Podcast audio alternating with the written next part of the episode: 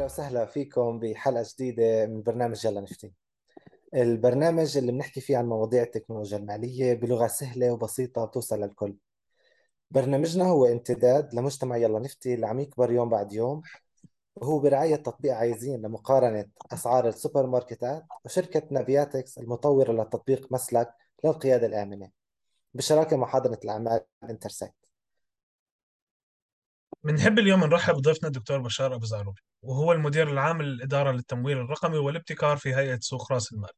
شكرا لوجودك معنا دكتور وأنك أعطيت من وقتك لنتعرف أكثر على أهم أو من الجهات الرقابية المهمة والفعالة بفلسطين والمساحات اللي بتتحركوا فيها. طبعا قبل ما نبلش حابين كثير نتعرف عليك دكتور ونعرف من وين خبرتك إجت وكيف وصلت لحد اليوم للمكان اللي أنت موجود عليه.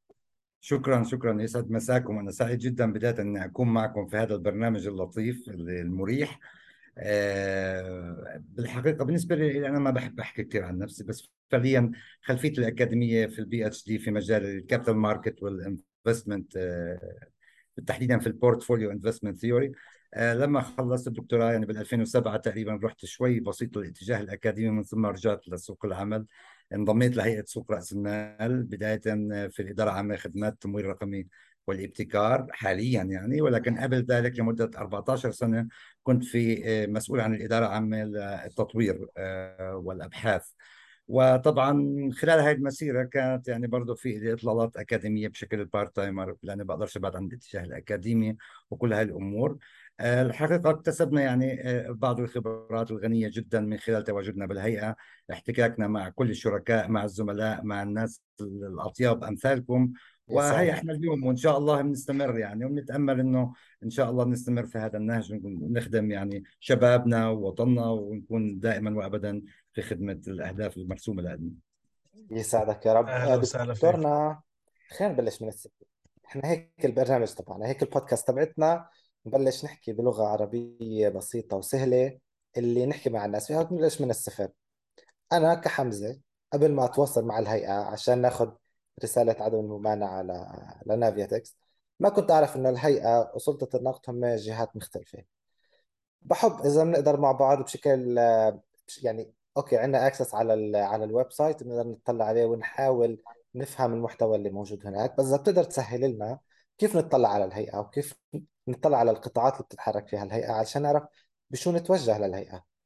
هي يعني بكل بساطة بجوز أفضل بداية نبدأها بالنظرة على القطاع المالي في أي دولة وتحديدا عندنا بفلسطين.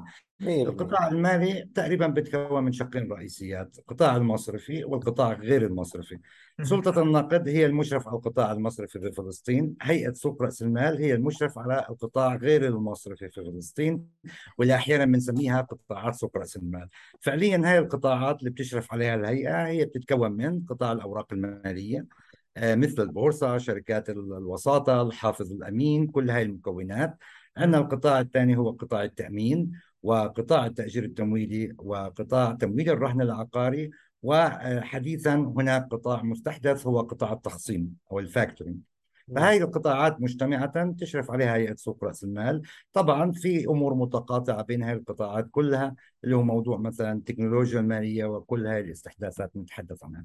طبعا كهيئة سوق رأس المال هي مؤسسة حكومية أنشأت بموجب قانون. ولكن تتمتع بالاستقلال المالي والإداري. هذا بكل بساطة يعني دور الهيئة وهذا نموذج متبع في العديد من الدول المحيطة والدول العربية أنه وجود هيئتين رقابيتين. بعض الدول عندها هيئة رقابية واحدة هي تشرف على كامل القطاع المالي بشكل عام مثل مملكة البحرين على سبيل المثال وصم يعني somehow في بريطانيا إلى حد ما في هذا الدمج شوي. تعرف دكتور انت حكيت يعني خمس مواضيع تقريبا أصعب من بعض يعني من ناحية تأمين تاجير تمويلي رهن عقاري اوراق ماليه والتمويل الرقمي الابتكاري أعتقد هدول هم الشغلات اللي أنتم بتشتغلوا فيهم بشكل كتير كبير. وكل موضوع أعتقد له حلقة بحد ذاتها إذا مش سلسلة حلقات لازمه حتى نفهمه من الصفر. بس إحنا بالفترة الأخيرة حكينا شوي عن مواضيع التمويل الجماعي في العقارات وكثير من الناس تواصلوا معنا سألونا عن مصطلح كان شو الفرق بين الاستثمار العقاري والرهن العقاري؟ وبتعرف هاي الشغلات وفي كمان لسه التأجير التمويلي شو اللي بيفرقوا عن بعض؟ شو العلاقات بيناتهم؟ بتقدر توضح لنا أكثر بهاي الشغلات؟ طيب خلينا نبدأ من القطاعين اللي عادة ممكن المفهوم تبعهم حديث نسبيا اللي هم قطاع التأجير التمويلي وقطاع تمويل الرهن العقاري. أوكي. نبدأ بقطاع تمويل الرهن العقاري، هو اسمه تمويل الرهن العقاري. هلأ بكل بساطة في مجال العقار أو السوق العقاري في عندنا ما يسمى السوق الأول والسوق الثاني. نعم. السوق الأول بكل بساطة أنا كمواطن كبشار بروح على البنك باخذ قرض منشان أشتري عقار آه، منزل خاص فيي فهذا بنسميه السوق الأول. هلأ مع مرور الزمن البنك مثلا بده يعمل إعادة تمويل لمحفظة العقارات اللي عنده فبروح لما يسمى السوق الثانوي وهو تمويل الرهن العقاري.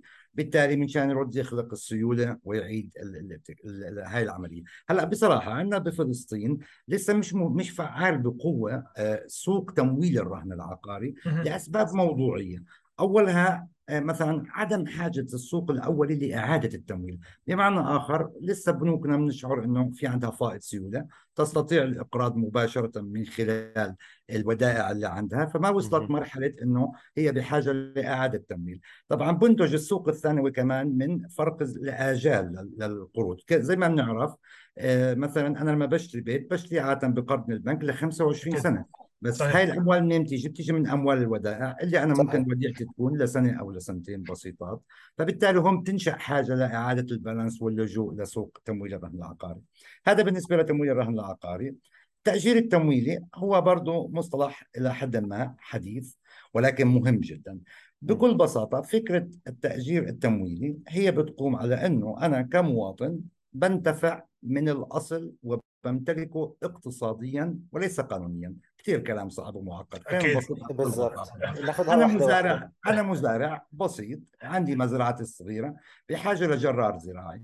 قدامي خيارين إما أشتري هذا الجرار من أموالي الخاصة وهذا قد يكون أسهل حل بس للأسف مش دائما أنا مكلف. مع هاي الأموال. الحل البديل الآخر عندي إني أروح على البنك واقول له أنا بدي قرض لاشتري هذا الجرار وعادة لأنه أنا مزارع بسيط ممكن ما عنديش آه، تاريخ ائتماني بتصعب البنك إنه يعطيني هذا القرض. هل تسكرت أمام الطرق؟ لا ابدا. بروح هون للتأجير التمويلي. فشركة التأجير التمويلي أنا بعطيها مواصفات الجرار اللي أنا بدي اياه وهي بتشتري هذا الجرار. هلأ قانونيا بضل مسجل باسم شركة التأجير التمويلي ولكن أنا أنتفع من هذا الجرار وبستخدمه في مزروعاتي. من هون إحنا بنقول المنفعة الاقتصادية أو التملك الاقتصادي مقابل دفعات شهرية مقابل بدل الإيجار. وإذا حبيت في نهاية فترة العقد قد يعود إلي أني أتملك هذا الجرار حسب الاتفاق من البداية، فهذه مفهوم التأجير التمويلي، لهذا السبب أهمية التأجير التمويلي إنه هو بيستهدف آه، أصحاب المشاريع الريادية أو المشاريع الصغيرة ومتناهية الصغر اللي ممكن ما عندوش القدرة يوفي أو يستوفي المتطلبات اللي بتطلبها مثلا البنوك التقليدية أو مؤسسات الإقراض. آه، طبعا إحنا بالتاجير التمويلي بفلسطين يعني آه، صار لنا تقريبا 8 9 سنوات في هاي الصناعة. عم تنمو بشكل ممتاز جدا. ما يهمنا هو إنه الاتجاه نحو الأصول الإنتاجية. يعني مثلا المكن أنا لو صاحب مصنع صغير بقدر أنا أحصل على المكن من خلال التأجير التمويلي. زي ما قلنا مثل الجرار الزراعي. لو أنا عندي مثلا شركة بسيطة بدي سيارة نقل لتوزيع الأغراض أو المنتجات أو البضائع وبرضه أستخدمها لعائلتي برضه بقدر أتجه للتأجير التمويلي. هذا بيرجع لكلمة يعني... الأصل. هذا الكومبوننت تبع كلمة أصل إنه ماكينة آه، نعم، سيارة. نعم. نعم هو الأصل. طبعا أول ما بدأت عندنا صناعة التأجير التمويلي اقتصرت ممكن على ما يسمى التأجير التشغيلي اللي هي فقط تأجير سيارات لمدة يومين أو ثلاثة هذا جيد ولكن مش هذا المقصود واللي إحنا بنطمح له بالتأجير التمويلي. هو يعني بيستهدف الأصول الإنتاجية. وكثير عندنا تجارب ناجحة الآن في فلسطين. مثلا هناك مصانع تعمل في الطوب تتجه للتأجير التمويلي لدرجة مختبرات طبية عم بتمول نفسها وبتحصل المكن اللازمة لصناعتها ولكل هالأمور من خلال التأجير التمويلي. وعندنا كمان صيغتين للتأجير التمويلي كأي قطاع آخر صيغة تقليدية وصيغة تستند إلى آه، الشريعة الإسلامية واللي بنسميها الإجارة. هون. الإجارة بس هذا شيء كثير ممتاز لأنه بقلل ال risk على صاحب المشروع فعليا إنه يعني ياخذ. نعم هلأ بقلل ال risk وقد يكون أحيانا مكلف شوي أكثر ولكن أنت كصاحب مشروع صغير زي مثال المزارع اللي طرحناه ما أنت ما عندك بديل آخر لتحصل على هذا الجواب. صحيح فهو أي نعم هلا الصيغة التعاقدية وفنيا تختلف شوي. مثلا في البنك في القرض التقليدي البنك ما له شو الأصل اللي أنت بدك تشتري؟ هو بيعطيك المبلغ حسب الاتفاق والمدة الزمن والفائدة أو إذا كان بصيغة تمويل الإسلامي ضمن شروط التعاقد. لكن ما يهم بالتأجير التمويلي أنه أنت كمزارع بتحدد مواصفات الجرار اللي أنت بدك إياه وقد إنك بتروح لشركة تأجير التمويلي ممكن تقول لهم أي شركة مثلا برا بدك منها هذا الجرار أو بفلسطين وهو بيشتري لك إياه وفقا لمواصفاتك أنت. فهذا الميزة إنه أنت في عندك مرونة آه، في عندك إمكانية مثلا ضبط خلينا نقول بدناش نستخدم اللغة الفنية المعقد ضبط التدفقات النقدية لمشروعك. وفي آه، في نهاية المطاف أنت ممكن تتملك هذا الأصل. طبعا في فنيات مختلفة بتعرف اليوم كثير شركات عم تلجأ. مثلا عندها بدل ما تشتري السيارات الخاصة فيها شراء كامل تلجا لسوق التأجير التمويلي وبتكون هون شركة التأجير التمويلي مسؤولة عن صيانة هاي السيارات عن ترخيصها عن تأمينها وأنت فقط مجرد الاستخدام مقابل طبعا هالدفعات الشهرية. هذا هو مفهوم التأجير التمويلي.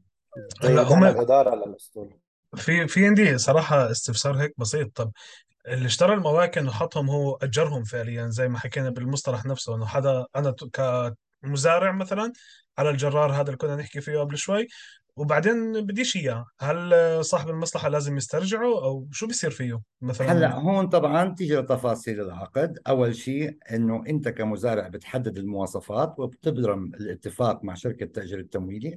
أوكي. إذا كان مخالف للمواصفات اللي أنت طلبتها وتوافقت عليها طبعا في لك هون حق إنك ترجعه. ولكن إذا كان مطابق للمواصفات ما بتقدر تقول أنا ما بدي إياه أو بيكون عاده شروط العقد. نقطة ثانية ومهمه جدا. إنه هون في عندنا اليوم بفلسطين من تقريبا خمس ست سنوات أنشئ ما يسمى سجل الأموال المنقولة. بكل بساطة هذا إيش؟ هذا فكرته زي الطابو للأموال غير المنقولة، أنا لما بشتري أرض بسجلها في الطابو، فشركة التأجير التمويلي بتضمن حقها إنها بتسجل هذا الأصل المنقول اللي هو الجرار الزراعي في سجل الأموال المنقولة، فمثلا أنا كمزارع لو لا سمح الله صار علي حكم تنفيذ أو افلاس هذا الأصل هو مش ملكي ممنوع يتم التصرف فيه في حالة التصفية لأنه ملك لشركة التأجير التمويلي هيك ما... بتضمن الحقوق وبتضمن انسيابية العمل في هذا القطاع؟ هو هاي النقطة اللي بحب دائما أذكرها لما نحكي على هيئة سوق رأس المال هو حماية الحقوق. أه بتذكر ببداية كلامنا إحنا بشركة نافياتكس مع هيئة سوق رأس المال همكم الأول والأخير كان الامتثال وحماية حقوق الناس. إنه كيف أنتوا بدكم تحموا حقوق المستهلكين. آه فهذا الإشي دائما بحب أحط أسلط عليه شوية ضوء بدور هيئة سوق راس المال طبعا هي بالبداية يعني أي هيئة رقابية هي تعمل وفقا لمعايير دولية تحكم آليات عملها وفقا للقطاع اللي تشتغل فيه. على سبيل المثال في الأوراق المالية لها البورصة وكل هالأمور في عندنا معايير دولية إحنا نلتزم بها. كيف نقول في البنوك معايير بازل؟ في عندنا معايير أيوسكو مثلا في الأوراق المالية. في التأمين في عندنا برضه معايير محددة هلا الهدف الرئيسي لوجود أي هيئة رقابية هو تنظيم هذا القطاع اللي هي مسؤولة عنه ومن ضمن المحاور الأساسية حماية حقوق المستهلكين. لأنه أنت تقريبا تمثل هؤلاء المستهلكين من خلال السياسات اللي أنت بتستخدمها الأطر القانونية اللي أنت بتوجدها وآلية تنظيم العمل. فموضوع مثلا في التأجير التمويلي كان التحدي الأكبر قبل بدايات يعني آه، في بدايات العمل فيه هو وجود سجل الأموال المنقولة لأنه أنت بالزبط. بدك تحمي كافة الأطراف يعني ليس فقط المستهلك ولكن أيضا شركة التأجير التمويلي صحيح. فمثلا هذه الأمور يعني نتدخل إحنا لدرجة إنه في مثلا في التأمين في الوردنج تبع البوليصة إنه يجب إقرار المواطن إنه هو قرأ وإنه ملزم موظف التأمين إنه يوضح للمواطن قبل ما إنه يتعاقد معه. وبنحاول نكثف جهود التوعية عنه إنه أنت يا مواطن من حقك تسأل هذا الموظف أي سؤال أنت بدك إياه إذا مش فاهم ما توقع نهائي على شيء مش فاهمه. ولكن مع الممارسة طبعا إن شاء الله بتصير هاي الأمور تزداد أكثر. ويعني فرصة هي إنه إحنا نحث المواطنين. أنا بعرف ممكن أحيانا أنا أروح على البنك أو على شركة تأمين بلاقي هالشروط كثيرة جدا. إحنا طبعا بنتدخل لدرجة بحجم الخط. لازم يكون مناسب. مش صغير ممنوع في مواصفات لهذا الشيء ضمن مثلا تعليمات السلوك المهني. أنت ملزم في البوليصه تحط خط معين ملزم كموظف تجاوب على استفسارات المواطنين. بالجهة الأخرى نحاول نحث المواطن الكريم إنه بنقول له حاول تفهم الشروط بدقة قبل ما إنك توقع. مثلا في التأجير التمويلي افهم شو شروط العقد افهم شو حقوقك وواجباتك والتزاماتك. واسأل باللغة اللي انت بتحبها. ما قدرت عندك شك بشيء إحنا كهيئة سوق رأس المال بنرحب فيه الشركات موجودين. نفسها بترحب فيه ولكن آه، تعرف هذا هي برضه هي مستجدات يعني بتحتاج بعض الوقت. ولكن أصبح في تغير يعني ملحوظ إيجابي صراحة مع مرور الزمن. طب ممتاز. هذا الإشي بيطمن إنه بلشتوا تشوفوا هاي المؤشرات الإيجابية على الموضوع. وبحب بما انه عمالنا نمشي بشكل آه، مقتضب خلينا نسميه بشكل مقدمه زي المقدمة عن دور هيئة سوق رأس المال. وبما إنه أنا وركان من الناس اللي آه، انضربنا على رأسنا وفتحنا شركات آه، ناشئة. وفي زينا كتار كمان مهتم تبلش مشروعها. بنعرف انه في فجوه بالبلد وحاجة كبيرة للحلول الإبداعية. آه وإحنا بنعرف برضه استغلينا وجود منصة ابتكر إحنا بنافيوتكس استغلينا وجود منصة ابتكر لنتواصل مع الهيئة ونتأكد إنه إحنا ماشيين بالطريقة الصحيحة لمين موجهة هاي المنصة؟ وكيف تخدم سواء المؤسسات المالية أو أصحاب الأفكار الريادية؟ يعني اول شيء شكرا على هاي إثارة هاي النقطة المهمة. أنا اسمح لي بس بداية أعطي إطلالة سريعة. إيش يعني منصة ابتكر لو وليش سمحت. إحنا كهيئة المال تدخلنا في هذا المجال؟ لو سمحت. هلأ كلنا بنعرف وحضراتكم زي ما تفضلت أنتم من الاندفاعيين يعني في موضوع التكنولوجيا المالية. التكنولوجيا المالية نسبيا هي ليست حديثة كثير كثير يعني ولكن تم التركيز عليها نتيجة تداعيات جائحة كورونا. هلأ كتكنولوجيا مالية أنت مجبر كهيئة رقابية تتعامل مع هذه المستجدات. وبالمناسبة التكنولوجيا المالية ما فرضت فقط تحديات على الرياديين أنفسهم لكن فرضت ممكن تحديات أكبر على الهيئات الرقابية. آه، هي تحتاج طريقة تعامل مختلفة. بالطريقة التقليدية إحنا كنا نصدر القوانين والتعليمات ونجلس على المكاتب اللي بده يرخص مثلا شركة تأمين يقدم طلب للهيئة وفق واحد اثنين ثلاثة. هذا النموذج ما بيزبط بالتكنولوجيا المالية لأنه صح. أنت بتحكي عن أفكار مختلفة كل فكرة لا تشبه الفكرة الأخرى. من هون أجت الفكرة كيف بدنا نتدخل؟ طبعا كانت ضمن خطة مدروسة صراحة بدينا فيها بجزء من 2018 بداية من تحديد على المستوى الداخلي يعني نتعرف إحنا أكثر إيش يعني التكنولوجيا المالية؟ إيش تكنولوجيا المالية بمفهوم الواقع الفلسطيني؟ لأنه هذا مهم جدا. اللي بينجح بدولة أخرى ممكن مش بالضرورة ينجح عند فلسطين اثنين إيش مطلوب منا إحنا كهيئة سوق رأس المال؟ بالخلاصة ما بدي أطول بالتفاصيل. نتج عن هذا الشيء ورقة موقف قدمت لمجلس إدارة الهيئة وتم اتخاذ القرار بآليات التدخل وسميت سياسة هيئة سوق رأس المال في تشجيع التكنولوجيا المالية. وهذا انعكس بخطوات عملية. اولا باستراتيجية الهيئة الخماسية 2021 2025 كمان تم إجراء تعديل هيكلي في الهيئة وإنشاء إدارة مختصة اسمها إدارة عامة. للابتكارات والخدمات المالية الرقمية. وجاءت فكرة منصة إنه إحنا نروح نطور ما يسمى regulatory sandbox مباشرة اللي هو بكل بساطة بيئة رقابة افتراضية. بس أنت كشخص مبتكر كأخونا حمزة أو الأخ راكان لازم يكون فكرتك خلصت عملت ال MVP عملت ال prototype عملت ال proof of concept وأنت جاهز تنطلق لحتى تبدأ piloting with real أو مع عملاء حقيقيين. تخيل أنت في هذيك المرحلة لو تيجي لهيئة سوق رأس المال أنت ملزم ترخص لأنه أنت بدك تتعامل مع قطاع مالي وتقول لك الهيئه في هاي المرحلة أنا متأسف. هذا الإطار القانوني بيمنع هذا الشيء أو هذا غير قابل للتنفيذ صحيح. أو عندي فانت استثمرت جهد ووقت وتعب وكل هذه الأمور. فإحنا فكرنا لا لازم نعمل مرحلة تدخل مبكر تسبق ال regulatory sandbox وهون إجت فكرة ابتكر ابتكر هو اسم حبينا نكون لطيف مشجع. كتير. هو بالمفهوم التقني هو regulatory innovation hub أو حاضنة أعمال رقابية. إحنا بنعرف كيف شيء اسمه حاضنه أعمال تقليدية لكن هاي حاضنه أعمال رقابية. وبالمناسبه هي الأولى من نوعها في المنطقة العربية للقطاع المالي غير المصرفي. شو بتقدم خدمة؟ إنه أنا بتدخل مع المبتكر من لحظة فكرة تكوين الفكرة من هاي المرحلة من day 1 أو من day minus 2 حتى إذا بتحب.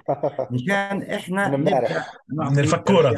وتوجيه رقابي. هذا الهدف الرئيسي. اثنين أنت هي بوابة اتصال معي كهيئة لأنه حضرتك صح. مش بالضرورة تكون من قطاع المال. طب وين أروح؟ على سلطة نقد هيئة سوق رأس المال على وزارة اقتصاد وين أروح يا عالم؟ أفوت على ال reception عند الهيئة يقول لي بعرف شو أنا ابعتك وين أجيبك؟ هذه هاي هاي مشاكل حقيقية يعني صحيح. بيعانوا منها الرياديين.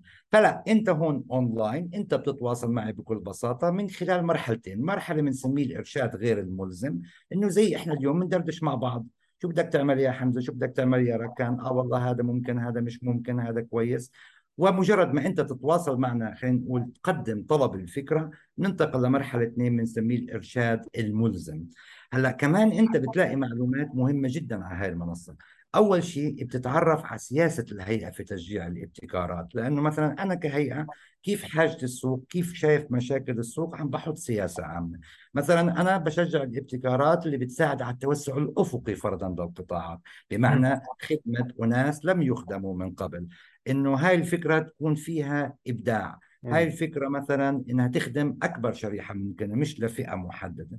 وطبعا هاي الفكرة أنها بتعزز الشمول المالي وأكيد كهيئة رقابية مالية أنا بهمني كمان سلامة القطاع المالي وكل هاي الأمور.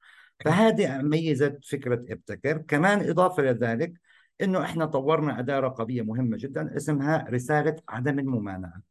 إنه بعد نجاحك في مرحلة ابتكر ووصلت تقريبا خلينا نقول ال piloting phase طب كيف بدك تنطلق وتتعامل مع الشركات؟ من حق مثلا شركات تأمين تعرف مين أنت وهل حدا آه، سمح لك تدخل ولا ما تدخل؟ نيجي بنعطي المبتكر no object letter ضمن ضوابط محددة. هلأ هاي السنة إحنا طبعا هذا أطلقناه بشهر 3 2021 المنصة. من هون لنهاية العام بإذن الله راح تكون عندنا ال regulatory sandbox جاهز ويتم إطلاقه. حلو. نروح لمرحلة اثنين. ليش هذه الفكرة؟ إحنا اكتسبنا الخبرة اللازمة. أكثر مميزة لمنصة ابتكر إلنا كهيئة رقابية إنه إحنا نتعلم إحنا نعرف وين السوق رايح. هذا عالم الابتكارات والرياديين عالم غريب علينا شوي. إحنا ما تعودنا عليه. وتغيراته مخيفة يعني كمان بنفس اللحظه فلازم إحنا نتعلم ما بنقول إحنا بنعرف كل شيء اطلاقا. لازم نفهم كيف الريادي بفكر. كمان لما إحنا بنتعلم ونتعرف على هذا الواقع بنصير نقدر نحدد شو المعيقات اللي موجودة في إطارنا القانوني أو التنظيمي أو شو الفجوات. بالتالي بنعمل على إزالة هذه المعيقات.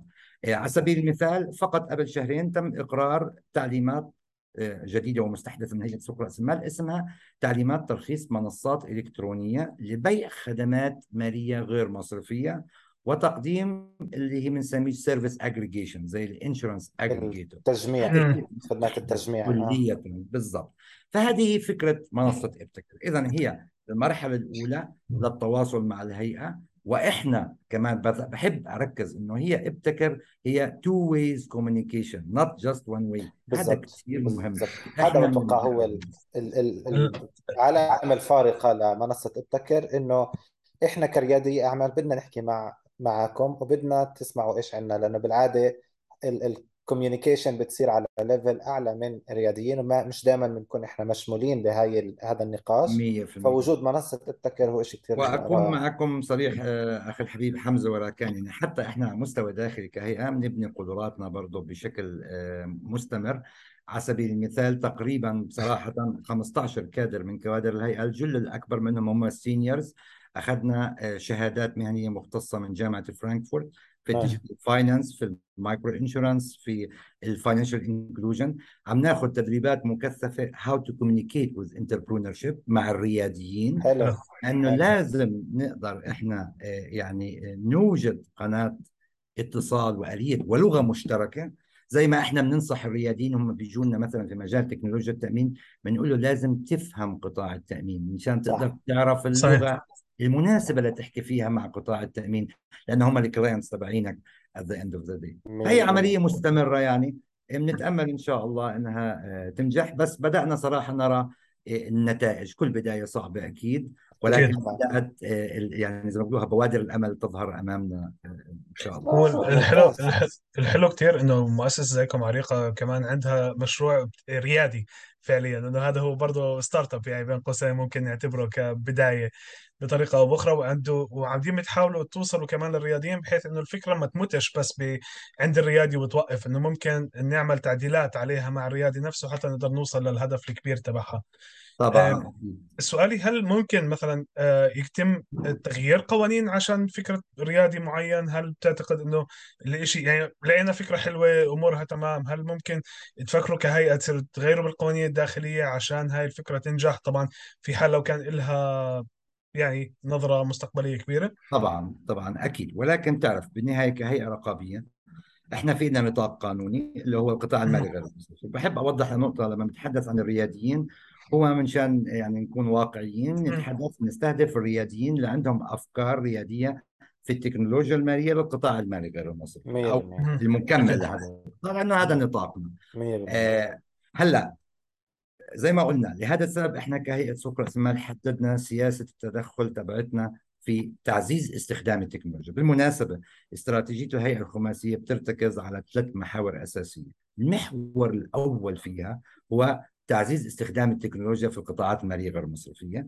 المحور الثاني كان تعزيز صناعة التمويل الإسلامي والمحور الثالث التوسع الأفقي واستدامة القطاعات المالية اللي إحنا بنشرف عليها.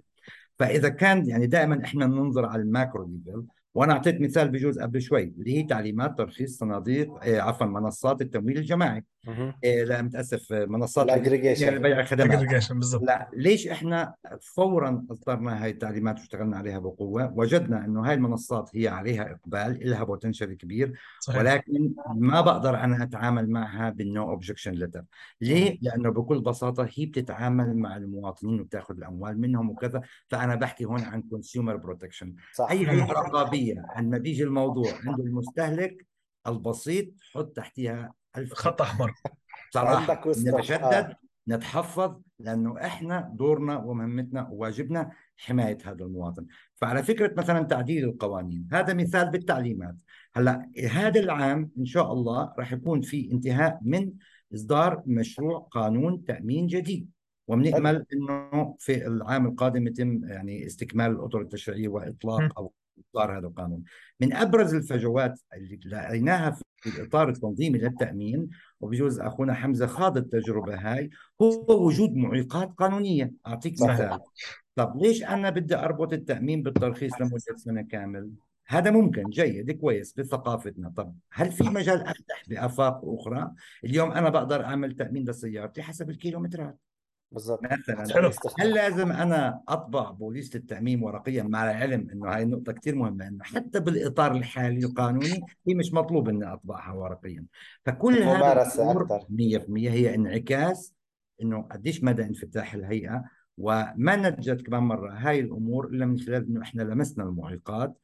ولكن طبعا في بعض المعيقات يعني خلينا نقول السيطرة أو تقع تحت السيطرة المباشرة للهيئة في معيقات مرتبطة في الإيكو سيستم أو النظام البيئي الكلي اللي هي جزء من مكونات أخرى ولكن برضه بنحاول نساعد ونعزز في معالجة هذه المعيقات مثل التوقيع الإلكتروني مثل الهوية الرقمية الربط البيني بين المؤسسات الحكومية. بصراحة مثلا آه، بناء آه، نوع من القضاء المختص في هذه المستجدات لأنه هذا في غاية الأهمية. مثلا في قانون التأمين الجديد أو مشروع قانون التأمين بنعرف إنه الموضوع القضائي مهم جدا والتخصص القضائي مهم لكن اقترحنا ما يسمى arbitrage mechanism مرحلة خلينا نقول تقاضي مسبقة قبل اللجوء للقضاء التقليدي أو تسوية إنجاز التعبير ضمن آلية منظمة. الهدف هو تسريع العملية. أنت بتحكي اليوم عن تكنولوجيا مالية عن عالم سريع شوي. ما بيزبط كمان مرة نضلنا واقفين. بالضبط. لما نمشي بالامور التقليدية أنتم شايفين حضراتكم أنتم بتفهموا أكثر مني في التكنولوجيا. اليوم ممكن يطلع آه، برنامج أو أو أسلوب برمجي معين عبين ما تفهموا بيكون خلصوا اجى غيره. يعني زي البيتكوين عبين ما نفهمها ونستوعبها ممكن هي تنتهي وهي بدأت يعني تنتهي واجي شيء أحدث. فهذا عالم سريع بده آه، طريقة تعامل رشيقة إن بقدر أستخدم هذا التعبير. ولكن كمان مرة من شان ما يلومونا رياديينا وهم بيلجأوا لنا في عنا آه، ضوابط معينة. طبعا. هذا واجب على كل هيئة رقابية إنه تنتبه لها في نقطة عنا إنه آه، مخاطر قد تكون مستحدثة لم تكن موجودة فإحنا مضطرين نمشي خطوة خطوة حتى نقدر نفهم هاي المخاطر بداية ومن ثم نقيمها ونتأكد إنه صاحب الفكرة أو التطبيق هو مدرك لهذه المخاطر. وبلغتنا الفنية بنسميه إنه عنده القدرة to manage such a risk. يعني وهذا كثير مهم. مية بالمية. وهون بحب أربطها ب بسؤال كتير سريع. آه، هو من الرسائل اللي أنتم بتحكوا عنها بتنشروها هي الوعي المالي والشمول المالي. وبتحكوا برضو على أنه أنتم دوركم كهيئة رقابية أنكم تشجعوا الرياديين أنهم يمشوا ويتواصلوا معكم علشان يعملوا هاي الأشياء. بس بتحكي برضو أنه الناس الرياديين برضو عليهم دور أنهم ينقحوا أفكارهم ومشاريعهم يكونوا بمرحلة جاهزين to manage هاي ال risk.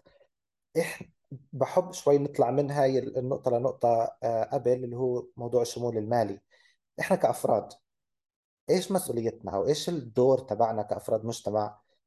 إيش في أشياء بسيطة ممكن نعملها عشان برضه نضيف للجهد تبعكم ونقابلكم مش نص الطريق بس نحاول شوي شوي آه، نمشي باتجاهكم عشان نطلع مع بعض بمرحلة الشمول المالي. يعني أنا بشكرك على موضوع الشمول المالي وأنا هذه من المواضيع الصراحة اللي بعشقها وبحبها.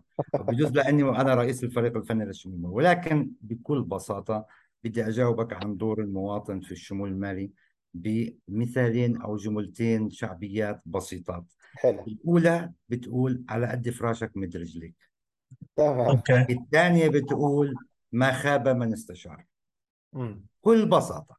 بمعنى عفوا أنا دخلي 2000 شيكل لنفرض أو 3000 شيكل وبحاجة لسيارة وهذا حقي كمواطن وهذا أنا حق اعيش زي الناس.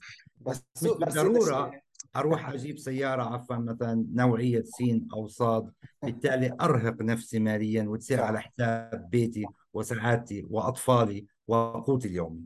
صح. اثنين أنا بدي أستثمر في الأسهم أو بدي أشتري بشيء معين. طب ما لو أنا وأنت دائما بنحكي هذا المثل بدنا نبني بيت أو عمار لا أنا مهندس ولا صح. أنت مهندس بنقول تعال نروح لمهندس. فمثلا لازم أسأل لازم أعرف بداية أنا شو بدي شو احتياجاتي. هلأ إذا ما قدرت أعرف أوكي ببحث شوي عن المعلومة. هون بيجي واجب الهيئات الرقابية. إني أوفر لك معلومة بلغة بسيطة سهلة مش مطلوب منك تكون خبير مالي. إيه، أقول لك بس لو سمحت اقرأ هاي البوليصة. ما فهمتها أنا حاضر لك اسأل الموظف وهو ملزم يجاوبك وإذا ما جاوبك اشكي لشركته مثلا. فهمت علي كيف؟ فهي هيك النقطة. فلكن صدقني بكل بساطة هي لو طبقنا هدول المثلين على قد فراشك مد رجليك إيه، ما خاب من استشار إيه، فعلا ممكن يكون في عندنا هذا الشيء. طبعا هذا له مقومات. بداية لنفرض نرجع لحبيبنا المزارع البسيط اللي عنده أرض.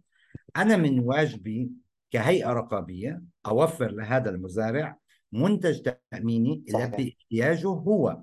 وليس صحيح. مزود للخدمة المالية. يعني مش لأنه شركة تأمين أو شركة تأجير تمويلي شايفة أنه هذا المنتج أسهل من وجهة نظرها بتطلبش منها جهود. لا لازم أنا أتعرف على هاي احتياجات الفئات المستهدفة. وهذا اليوم مفهوم حديث جدا بالشمول المالي من نسميه Consumer Demand Product Development. أنت لازم تطور منتجات بتلبي احتياج الطلب. وهون بيجي دور مهم جدا للتكنولوجيا. المالية. وإذا بتسمحوا لي من خلال برنامجكم الرائع أوجه رسالة مهمة جدا للرياديين في مجال التكنولوجيا المالية وتحديدا في القطاع المالي المصرفي وهذا من تجربتنا بصراحة في السنتين الماضيات في إبتكر. يا شباب يا رياديين يا صبايا أي بزنس بدك تدخل بفكرته حاول تتعرف على القطاع اللي أنت بتستهدفه. بمعنى حاول تعرف وين المشاكل الموجودة ومش صعب مثلا لو أخذنا قطاع التأمين منشان أعرف وين المشاكل فيه؟ مبدئيا أنا مش بحاجة أتجه لأي شركة تأمين لأنه عندي كنز من المعلومات الأولية على موقع هيئة سوق رأس المال. لأني إذا حددت المشكلة أنا بطريقة أخرى عم بخلق فرصة لفكر وعم بضمن إنه فرصة فكرتي للنجاح قوية. فبالتالي زي أي business في الدنيا أنا لو بدي أعمل شيء بدي أعمل ما يسمى ال feasibility study أو دراسة اوليه تعرف على القطاع اللي أنت بتستهدفه تحديدا في القطاع المالي واستغل منصة إبتكر.